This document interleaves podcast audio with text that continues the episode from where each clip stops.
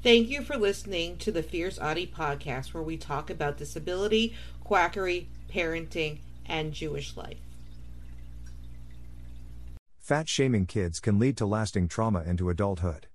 In the autistic community, there are several comorbidities that cause weight gain, and it is a symptom of a disorder. I was fat shamed by my mother, father, and grandparents growing up. My brother, who I found now is extremely toxic, joined in because the elders of the family were doing it. It still haunts me to this day. How I was fat shamed.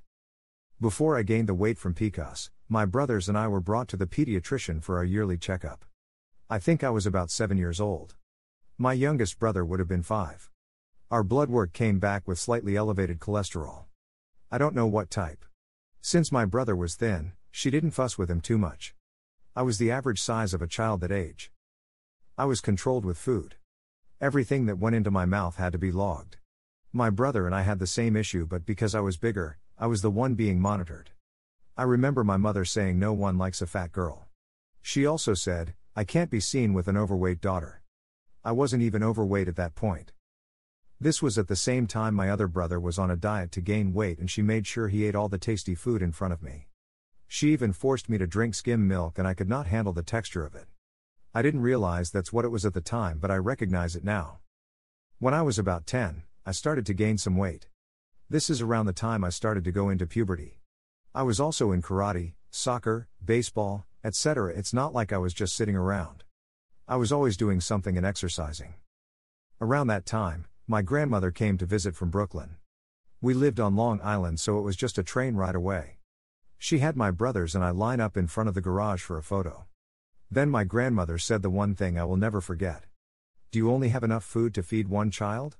I did not understand it at the time, but as I processed this statement, it dug deep like a knife. This was only the beginning. My mother put me on a strict diet. She allowed my brothers to eat in front of me.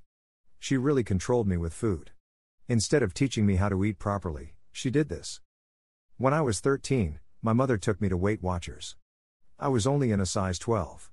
I wasn't really that much overweight, but because my brothers were thin, I was huge according to her standards. It's hypocritical because she wasn't that small either. At Weight Watchers, I had weekly weigh ins and my mother made me participate in the meetings. I did not want to be there. This is where the suicide ideation started. I was not good enough for my family, why should I even go on living? I kept on going through middle school until I had a huge meltdown at a meeting and I wasn't allowed back.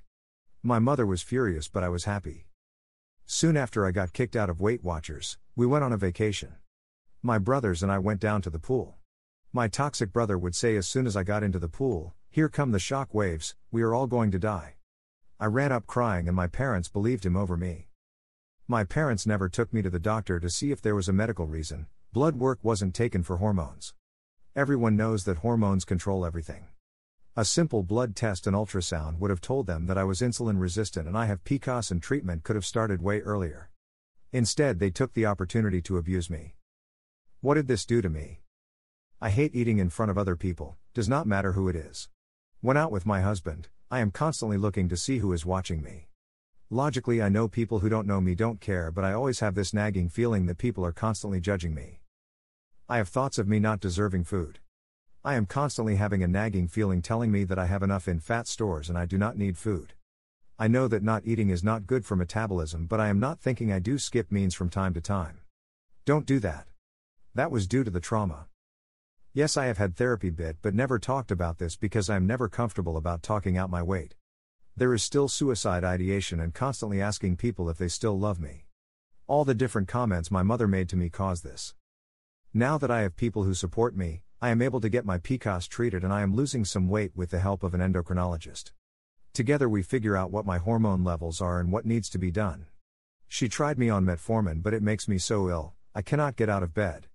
There is a supplement that is backed by science she has me take nightly, and my insulin blood levels have been going down. If you have PCOS, work with an endocrinologist who is familiar with the condition. How you can prevent trauma. When your children are fat shamed, it can carry into adulthood. Do not do this to your children. If you are concerned, bring them to see the doctor and see if there is a medical reason why. Sometimes it's a genetic condition, sometimes it's an endocrine, like me, condition. It could be something completely different. Teaching your children to eat a balanced diet does not have to include abuse like this. Do not make comments about your child's weight.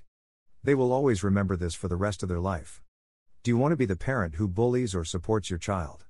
If you pick the first one, be prepared for the possibility of your child cutting you off after they are an adult and wanting nothing to do with you. Don't forget to subscribe or follow on Spotify, Apple Podcasts, Facebook, Twitter, YouTube, and Instagram. Keep on speaking your truth and never let your flame burn out. Thank you for listening.